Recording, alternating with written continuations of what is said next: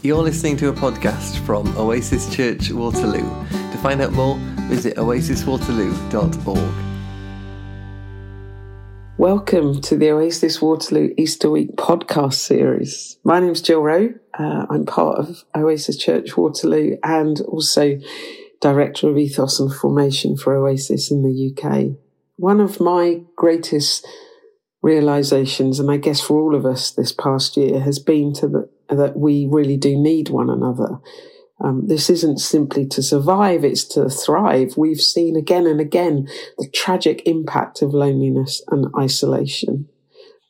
Built into the very fabric of our humanness I think is is an interdependence. We simply were not created to be in isolation for one another, and to have found ourselves in that place has led so many of us into this experience of like trauma, loss, grief, and uh, almost an ache of loneliness, of disconnection.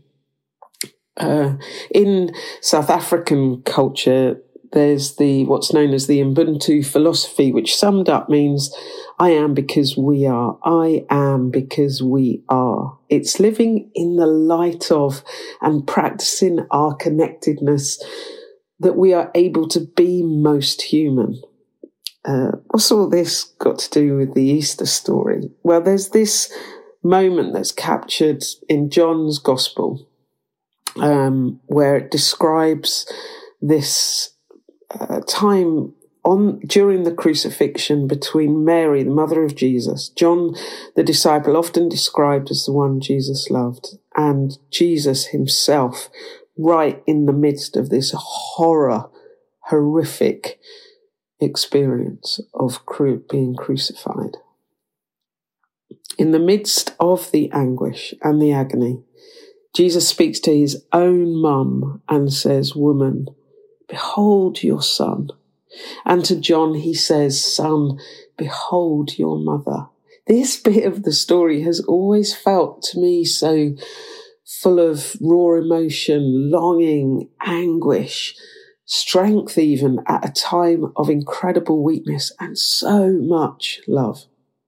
To have been a bystander and experienced this moment, to have heard this moment between Jesus, his mum, and his dear, dear friend, woman, behold your son, mum, mum, this beloved friend of mine is to be as your son. Mum, do you hear? Do you understand? John, my dear, dear friend, this is as your mum now. Do you understand? At its most basic level, yes, Jesus is creating a welfare net for his mother. But there's so much more, I think, than that. Today it seems that we find so many ways to divide ourselves from one another, to not be family, to be disconnected, to be independent, to be separate rather than independent. And that's reinforced so often through the language we use. We forget our interdependence with one another and instead we other others. We use language to highlight that. We say things like, we're not like them. We are better or superior to those. And it always starts with this language. It's us versus them. It's they. It's not us. It's her. It's him. It's those. Brene Brown talks about that this is like the first a sign of dehumanizing others. And when we dehumanize others, we deeply, deeply, deeply forget our connectedness with them. And it's not long before that language starts to shift and it becomes more aggressive and even more violent. They stop being uh, them and they start being idiots. It's, it stops being those and they start being animals. It's, they're not human. Uh, those people over there are just the worst on the planet. Suddenly the language starts to shift. That moment of realizing our interdependence has been dissipated through language. And it fills our heads, and sometimes it fills our words, and sometimes we see it in headlines. And when we do this, we completely forget that divine truth that we belong to each other. This act of Jesus so, so close to the point of his death on the cross, where he speaks to his mother and he speaks to his beloved, beloved friend, is Jesus recasting, retelling, restating this divine truth. Woman, behold your son.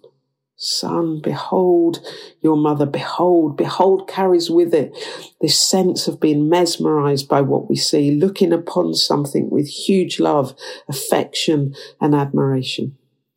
So Jesus is inviting us right in these final moments to a new way of being, to a new concept of family, relationships of welfare and care, love and compassion that exist deeper than any bloodline, to be mesmerized by one another, full of love, affection, and admiration.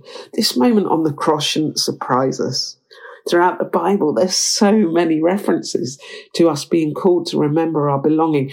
Am I my brother's keeper? Yes. Remember the widows, the orphans, the refugees? Yes. Love your neighbor as yourself? Yes. You will be a great nation and all people will be blessed through you. Not some people, all people. Yes. Over and over again. There's been this golden thread of invitation to bring a new concept of family. Behold, your son. Behold your mother. Behold your brother. Behold your father. Behold your sister. We're called, all of us, to re realize that we are this new concept of family. It seems that Jesus really was restating how we should understand kinship and belonging. So, what's the invitation in this story to you and me to include and embrace others? What do you and I need to do differently? Who do you and I need to see more clearly as our brothers, our sisters, our mothers, our fathers, our cousins?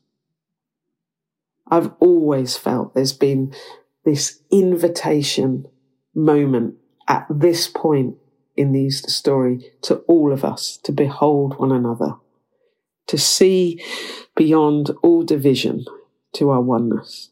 Every single one of us.